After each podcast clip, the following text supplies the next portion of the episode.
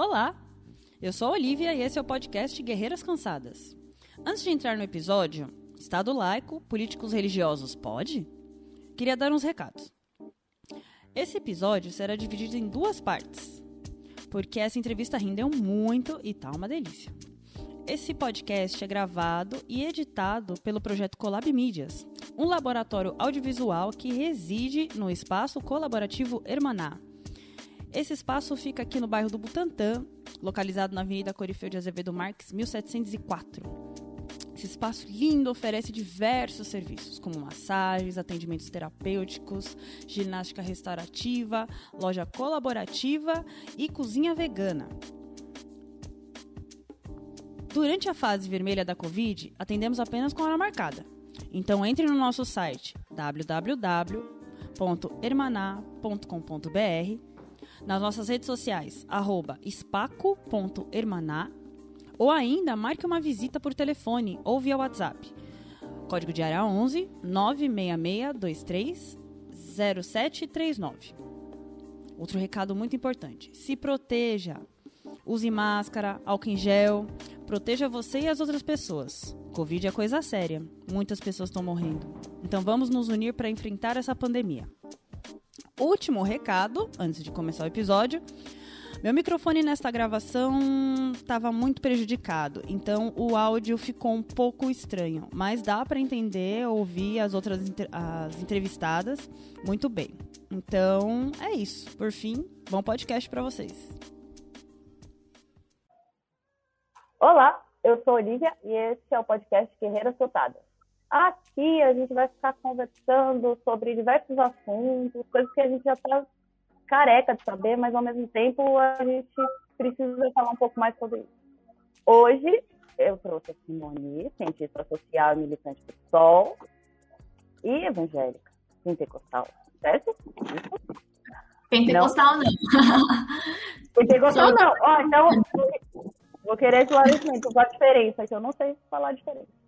Maravilha. E a Célia Santos, que é a Lorixá, mãe de santo, professora, e atualmente sem partido, acredito, né? Célia. Atualmente? Sem atualmente, partido. Eu ainda permaneço no PCdoB. Ah, ainda está no PCdoB. Então, desculpa. Ainda no PCdoB. Ambas participaram das eleições de 2020. A Simone como prefeita, candidata prefeita, e a, em Osasco e a Célia como vereadora em Campinas. Acredito que isso tem um pouco a ver com a questão religiosa, porque vocês colocaram na pauta de vocês, na época que vocês eram candidatas, qual religião que vocês eram. Isso uhum. para ilustrar o que exatamente. Eu queria perguntar para vocês duas. É importante, foi importante informar quando vocês se candidataram que vocês eram de determinada religião? Isso era, era importante naquele momento? E por quê? Ah, começa com a Bonita, depois a Célia.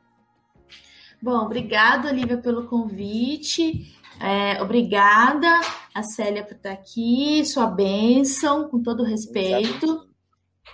E, o que, assim, no meu caso, Olivia, colocar ser religiosa e ser evangélica era importante porque a gente tem aí uma onda fundamentalista, e eu sempre falo dos fundamentalismos religiosos, porque são muitos, é, e se manifestam de maneiras diferentes. Então, quando eu venho com uma pauta de esquerda, né, ou seja, trazendo os, os pilares basilares, os movimentos sociais, que é o antirracismo, o antimachismo, anti-LGBTfobia, pelos direitos humanos, pelos direitos sociais, é uma pauta de diametralmente oposta ao que os fundamentalistas religiosos têm defendido na Câmara e no Senado e no contexto político brasileiro. Então, quando a gente pega uma bancada da Bíblia que é composta é, por setores católicos, por setores evangélicos e por setores espíritas kardecistas, que eu acho que é importante a gente colocar, que as religiosidades de matrizes é, cristãs, eu sempre falo, as pessoas falam, acham que o cristianismo é um só, né? Não, o cristianismo é diverso. E dentro da diversidade dessa, dessa matriz cristã, em suas manifestações religiosas, a gente também tem é, pensamentos diferenciados. E aí, uma das propostas da nossa campanha foi justamente mostrar para o povo preto periférico, para as mulheres negras, para os meninos e meninas negros, que não é porque você é evangélico que você tem que ser fundamentalista. E ainda mais, quando a gente colocou essas pautas todas, a gente fez questão de defender o Estado laico, porque uma pessoa religiosa, ela pode sim, é, ela pode sim defender o Estado laico e deve defender o Estado laico. Então, na verdade, a gente tinha uma pauta para demarcar um espaço. Por quê? Importante demarcar esse espaço. Porque 83% da população brasileira é cristã em alguma manifestação, ou católica, ou kardecista, ou evangélica, ou mesmo não praticante, mas tem aí uma criação, já foi batizado, enfim, fez crisma na igreja católica tal. E aí, quando você pega essa população, a gente não pode desvincular do, do processo colonizador, escravizador, cristianizador e explorador que o Brasil passou. A gente não é cristão, né? a gente não é evangélico porque a gente decidiu. A gente é católico, a gente é evangélico porque teve todo um processo de cristianização atrelado ao processo de escravização. Então, em certa medida, e aí eu acho que a mãe Célia pode falar melhor do que eu, as nossas religiosidades africanas, os nossos ancestrais, as pessoas que vieram antes da gente, tiveram que, de alguma maneira, se acomodar dentro do catolicismo para conseguir preservar as nossas raízes.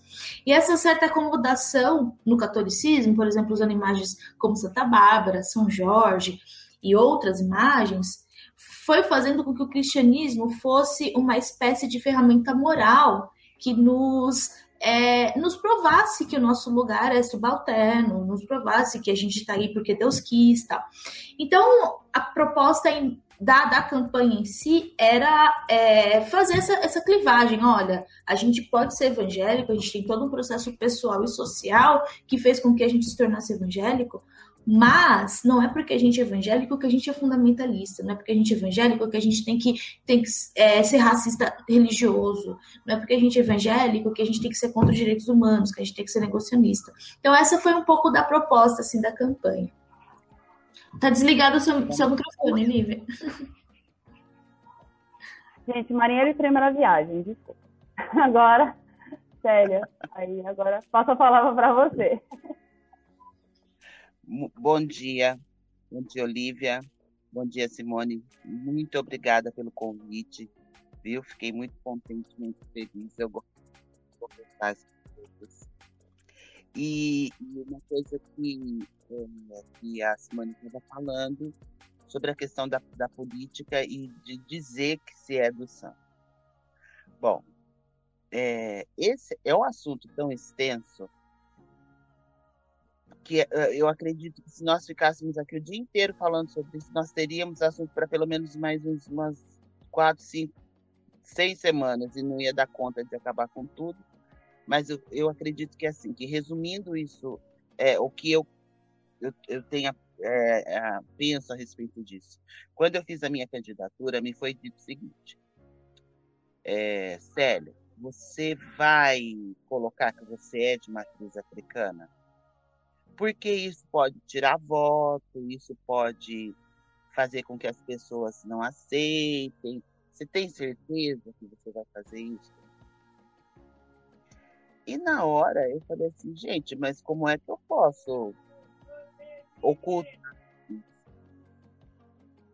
Aí você, aí você vê, como eu via outras pessoas que são do santo, tudo, mas elas realmente elas ocultaram, elas não falaram que eram do santo. E se nós pensarmos é, o que é a nossa religiosidade africana, não tem como não chegar à conclusão de que nós temos uma, uma gama de conhecimento e de filosofia e tão grande que quem envereda pelo nosso caminho chega um momento em que você entende que tudo é muito libertador. Eu penso que um dos maiores problemas que nós enfrentamos foi passarmos tanto tanto por esse processo que a Simone estava falando, a coisa da evangelização, é, e, junto com isso tudo, é, todas as, as coisas que foram feitas para se lutar contra isso, né? Nós tivemos sincretismo aí para fazer com que as nossas crenças não fossem desaparecidas, sumissem no nada. E hoje, a, eu, eu creio que o maior problema que nós enfrentamos é a questão de que chegou a hora do povo, por exemplo, do santo, entender o que as outras religiosidades, como a me falou, religiosidades cristãs, já entenderam. Que religião é poder. Religião é poder. E quem é de matriz africana, nós temos uma coisa básica, que é o quê? Quem é, por exemplo, do santo, você não se engana a respeito de um monte de coisas. Você sabe quem é, você sabe a energia que rege, você sabe quando isso é bem trabalhado, você sabe seu lugar no mundo. E isso, para mim, que é, um dos, é uma coisa que eles já sacaram. E por isso, essa, esse desesperador uh, uh, uh, movimento para nos destruir. Então, com o tempo, você vai vendo que tanto faz se você está no cabeleireiro, na padaria, dentro do ônibus. Isso se alastrou de uma maneira tão agressiva que, infelizmente, onde nós deveríamos ter como um espaço sagrado, que é a escola, isso já entrou também. Então, e o que é mais grave, não entrou somente nas escolas de ciclo 1, né? É, é aliás, de ciclo 2, elas entraram no ciclo 1 também. Então você tem, às vezes, o seu filho, a sua filha indo para a escola e sendo evangelizado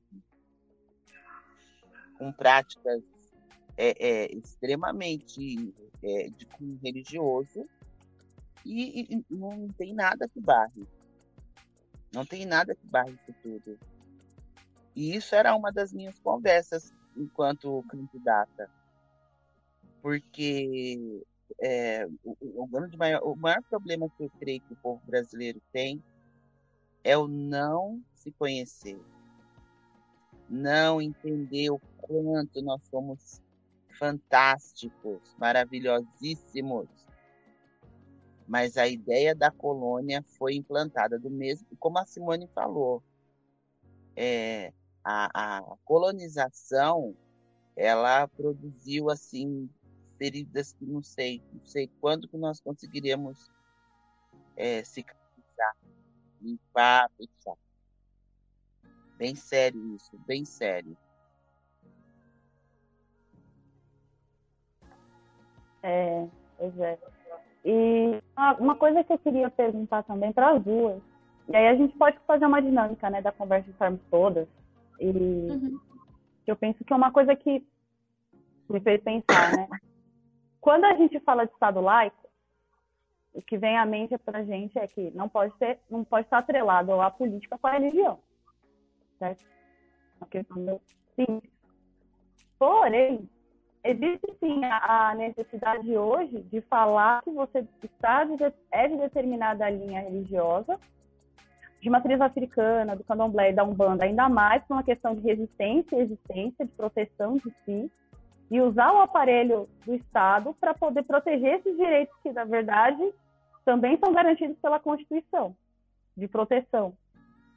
Até onde vocês acham que fere a questão do Estado laico e até onde não? Porque concorda que, ao meu ver, né, e é isso que eu queria discutir também, ao meu ver, quando você está levando, está tomando atitudes e legislando, quando você está no legislativo, quando você está no executivo, você está executando coisas no sentido puramente, não puramente religioso, mas você tem um, uma, um objetivo religioso a ser alcançado, de proteção ou de, ou de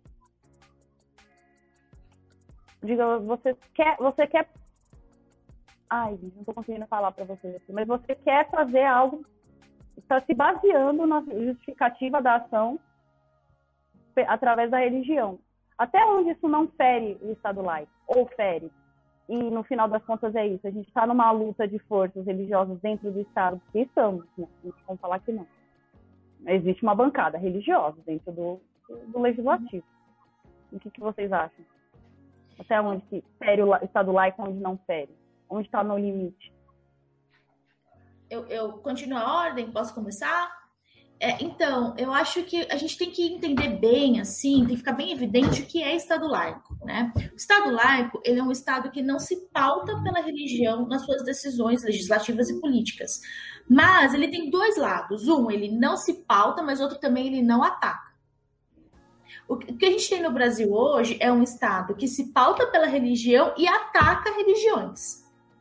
A questão é que ele se pauta pela religião, as religiosidades cristãs, que são as religiosidades que forjaram a, a, a moralidade e a subjetividade ocidental, e ataca as religiões que não são ocidentais umas mais e outras menos. Por exemplo, a gente também não vê o budismo em evidência, a gente não vê o hinduísmo em evidência. Eles não são atacados porque no processo de socialização brasileiro foi necessário encontrar um inimigo. Porque a religião cristã ela é maniqueísta.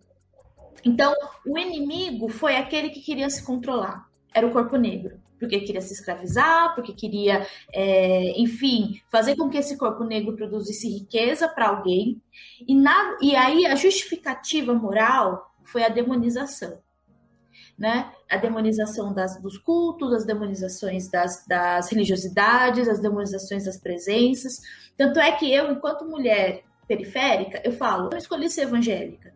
Porque a única alternativa no meu bairro que tinha para eu passar as férias, para eu aprender a, a, falar em público, para eu aprender a tocar violão, para eu aprender a cantar e uma série de outras coisas que eu aprendi na minha vida, foi na igreja. Porque a igreja, por conta desse processo que o, é, de estar muito enraigada na cultura brasileira, ela acaba sendo um espaço importante de socialização e ela teve essa autorização social.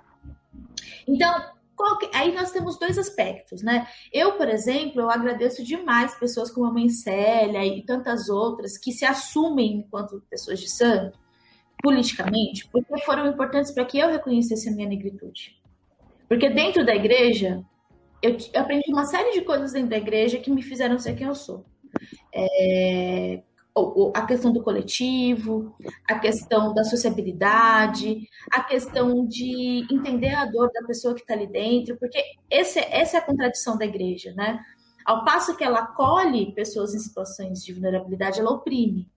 Ao passo que ela humaniza, ela explora, porque ela está em conluio com o Estado que explora pessoas. Mas, então tem uma diferença aí. A gente tem que ver como a, a Célia disse, né, religião é poder. Então, o que a gente tem nesse caso é uma religião que está presente no Brasil e no Estado desde quando Pedro Álvares Cabral colocou a primeira cruz em Porto Seguro e o Pero Vaz de Caminha, sabe o que ele escreveu na carta? Que a melhor coisa que, que os portugueses podiam fazer pelo Brasil era salvar essa gente. Essa gente eram os indígenas. Ou seja, a primeira coisa que colocou na carta era: olha, Aqui tem um monte de gente pelada, a melhor coisa que a gente tem é evangelizar todo mundo. Estava na carta. Então, ou seja, já tinha um compromisso de Estado de evangelizar as pessoas.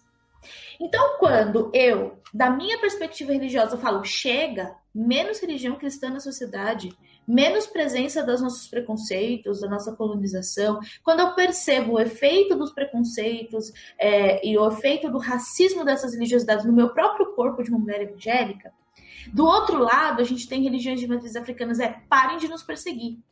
Então, se, eu, se a gente que somos os evangélicos progressistas pressionamos o Estado por um lado, fala, ó, chega, chega de Magno Malta, chega de Marco Feliciano, chega de Damares, pelo lado das religiões de matrizes africanas, é assim, parem de nos perseguir.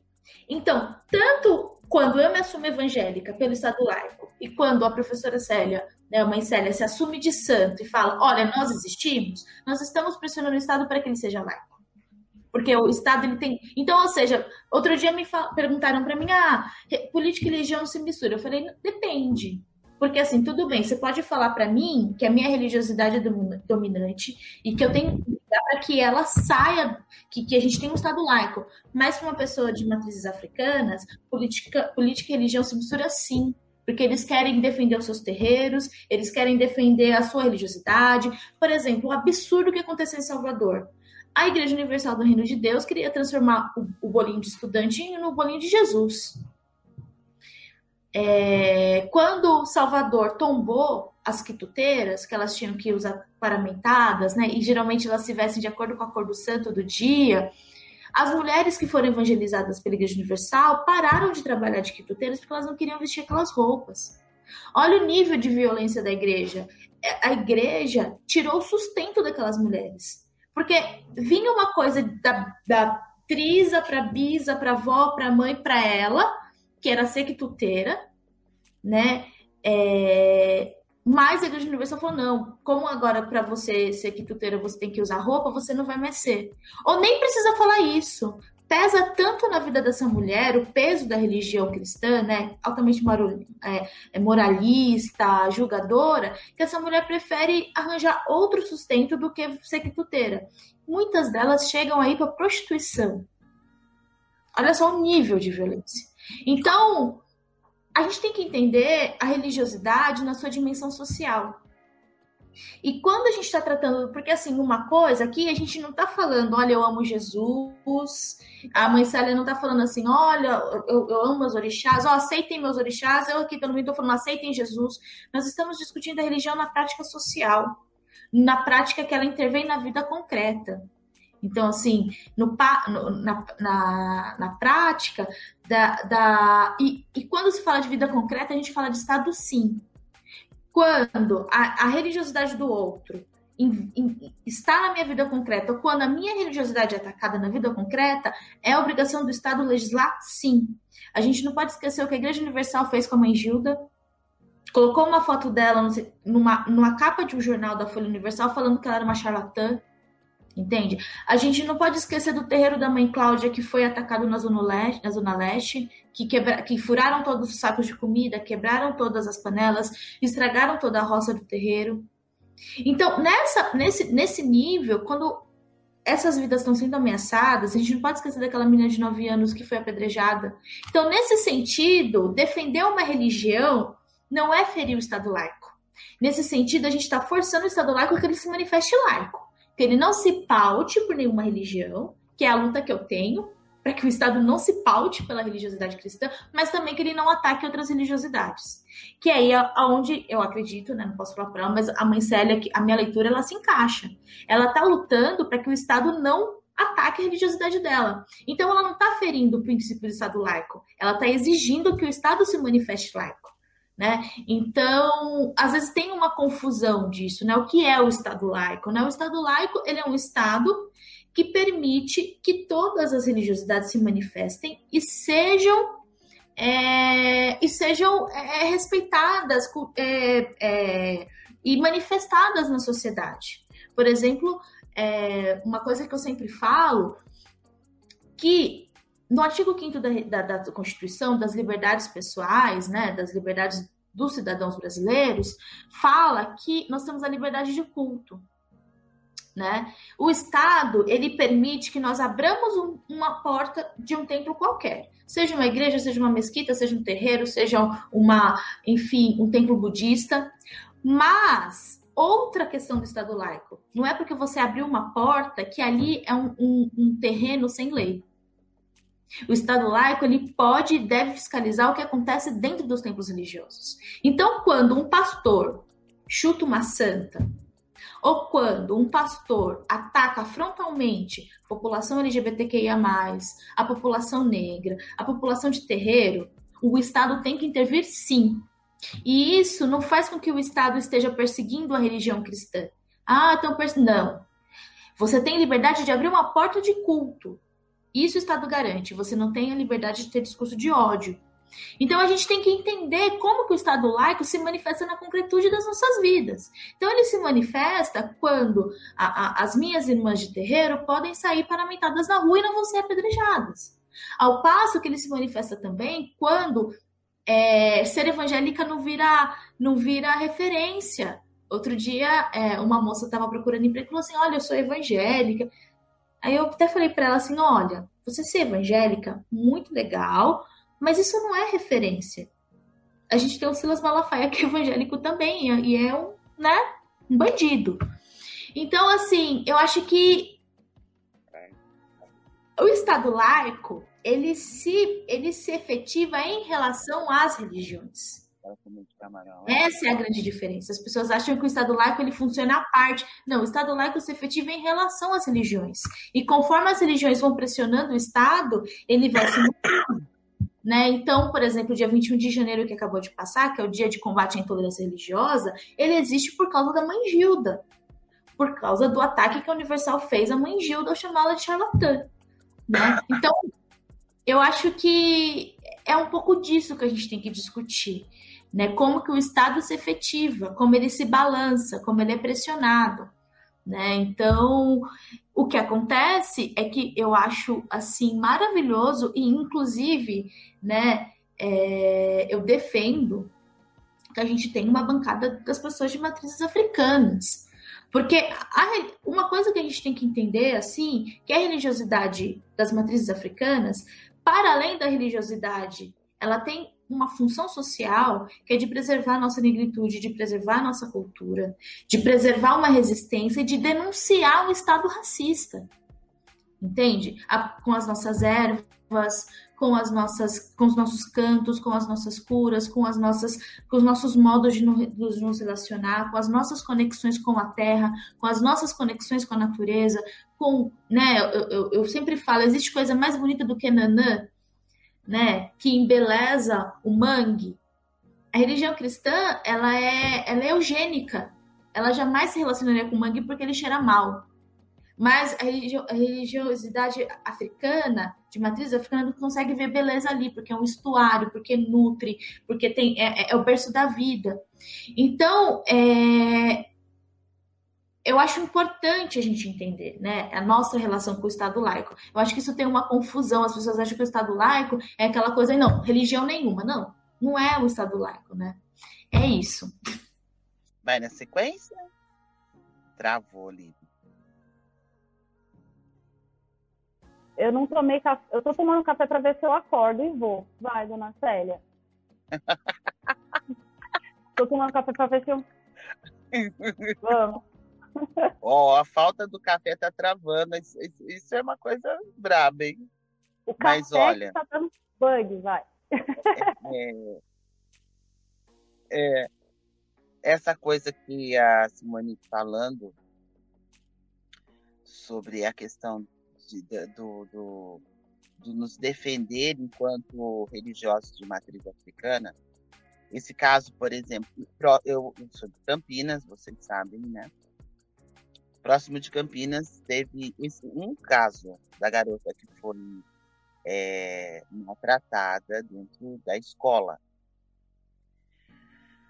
Aí você para e pensa, ela foi maltratada porque ela, ela tinha dado obrigação e estava com quelê. Ou ela estava com quelê ou ela estava com pano de cabeça, eu não me recordo agora mas ela estava identificada como uma pessoa do santo que estava na escola. Ela foi hostilizada pelos alunos. É, na época saiu que, que isso também aconteceu com algumas outras pessoas da escola, inclusive pessoas adultas, né? Vamos dizer assim, para não falar do cargo de ninguém, porque poderia estar pecando nesse sentido de não me recordar quem era quem, se era professor, se era diretor, mas agora, veja, é, olha o tamanho do buraco. A prática do, do ofender, do agredir é, o, o, povo de matriz africana, ela, é, ela é, é uma coisa que está naturalizada. E isso é muito grave é muito grave. Não é o, o, o ah, você passar aí, é macumbeira, ou macumbeira, feiticeiro, qualquer coisa. Não. é agredir fisicamente. Quando foi que nós, que somos de matriz africana, fomos ensinados, e isso eu posso dizer com, com quase 100% de certeza, dentro das casas de santo, sejam elas casas de umbanda, casas de candomblé, ninguém jamais foi ensinado a agredir o outro, porque a religião dele era diferente. Nós aprendemos isso desde tão cedo. Mas eu creio que esse movimento ele alimentou uma ingenuidade que não podia acontecer, que é a ideia de que se eu não ofendo o outro porque ele não é da mesma religião que a minha, ela, é, ele também não vai me ofender, ele também não vai me agredir. E nesse ponto, nós todos, como religiosos de matriz africana, perdemos a mão nessa massa. A gente perdeu a mão. Sabe por quê? Pelo seguinte, o que, o que nós estamos passando hoje é consequência de inúmeros fatores. Várias coisas colaboraram para que tudo ficasse assim. Mas existe uma coisa que ninguém pode deixar de pensar, que é o fato de que a gente deixou passar. Você ouvia dentro de casa, meu pai falava, minha filha, é, religião não se discute, política não se discute. Gente, política se discute sim, religião se discute sim. Quem é de candomblé, quem é de umbanda, nós somos pessoas de religiões hierárquicas. Não é um fubá, não é cada um faz o que quer, da hora, igual às outras. Mas nós não nos tocamos do quanto isso é, tinha que estar atrelado à política, sim. Porque nós temos é, é, é, que pensar que por que essa perseguição é tão ela é tão ela é tão feroz? É porque a gente incomoda. Nós incomodamos. Quando você para e pensa que existem pessoas que estão contestando se existia a filosofia greco-romana que na verdade quem está falando está falando assim que não, que a filosofia era africana. Se eu entendo a África, os africanos e os conhecimentos existentes lá como algo que é matriz no mundo, é a matriz de todas as coisas, então eu preciso dar um jeito de cortar, eu tenho que cortar esse cara do meu caminho. Eu preciso destruir isso. Porque isso coloca em, em jogo o poder. Porque as, os, os neopentecostais eles buscam o poder. É o poder pelo poder. Nós, de religiões africanas, de matriz africana, nós buscamos um outro, uma outra coisa, nós buscamos direitos, e agora está todo mundo se tocando quanto nos foi tirado. E o que e é uma coisa mais punk de tudo. A maior parte do povo de um isso é uma outra vertente, né? É, eu, eu não estou seguindo nenhuma linha específica, é porque vai passando, eu preciso falar. É, desculpa. Mas, por exemplo, é, o nosso atual governo federal ele tem uma, uma, uma fala né, sobre o que é bom e o que, o que é ruim, o que é, de, o que é de Deus, o que é do diabo, enfim. Né? Deus acima de tudo, né? A fala que ele faz. Nós temos um número elevadíssimo de gente umbandista e gente do candomblé que votou nesse cara. Olha que coisa grave. Que coisa grave. Aí você vai nas, nas, nas, nas igrejas evangélicas e você vê aquela igreja apinhada de gente preta, vá num barracão, vai num terreiro. Os brancos entenderam que a religiosidade que nós carregamos, ela não é só religiosidade. Ela é modo de vida, ela é filosofia, ela é ensinamento, ela é saúde, seja ela emocional, física, espiritual, e eles sacaram isso. Por isso que as coisas estão como estão. Como que eu vou convencer um cara? Como que eu vou, como eu vou chegar é, é, é, para uma pessoa de religião de matriz africana que olha para mim e fala que ah eu eu votei na eu votei no atual presidente. Preta ainda. Eu votei no atual presidente. Aí você vai falar ah mas você está falando só de preto não não não eu também encontrei gente LGBT votou nele o que a humanidade está buscando não dá para saber assim né com meia dúzia de palavras mas a, a, o meu caminho, a minha busca, e, e, é uma coisa que eu pretendo manter, é justamente essa conversa. Nós precisamos voltar para o nosso princípio. Sankofa.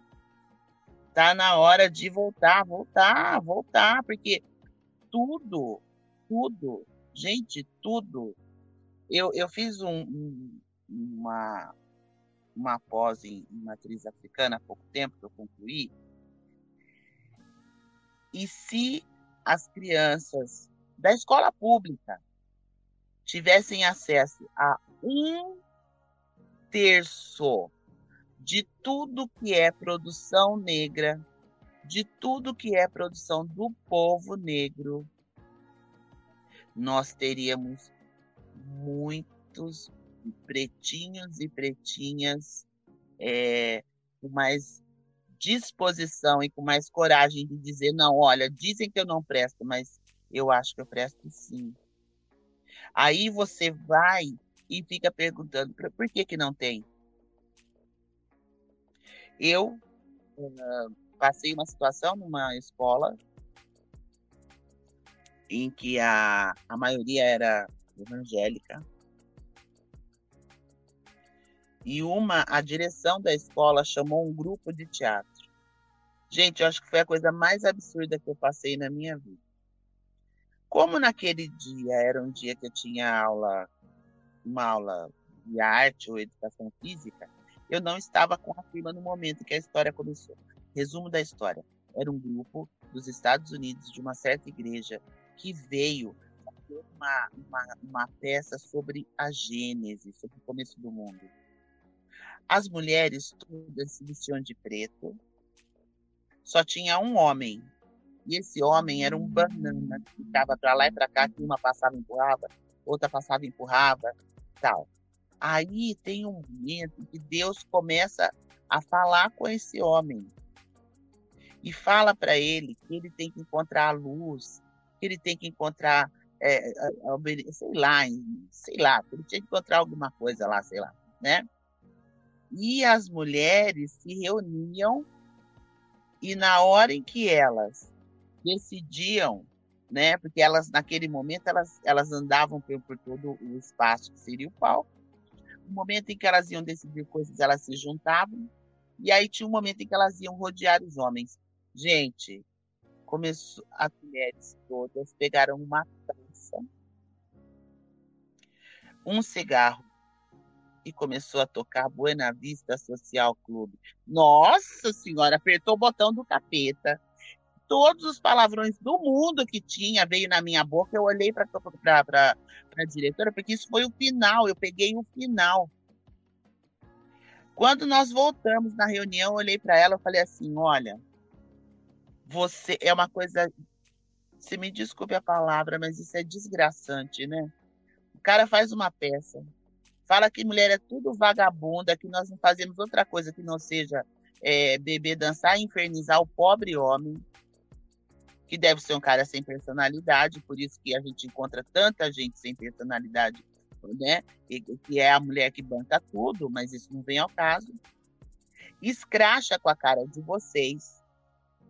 Coloca a música cubana, que é a coisa mais gostosa do mundo, associa isso tudo à pomba gira e vocês acham que tá tudo certo. Gente, vocês merecem mesmo tudo que vocês têm.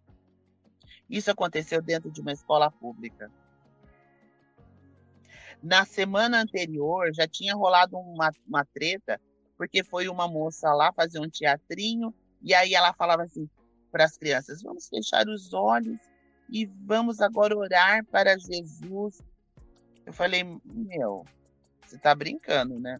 Aí eu não, eu nunca fui fazer grandes falas com elas, porque era muito difícil.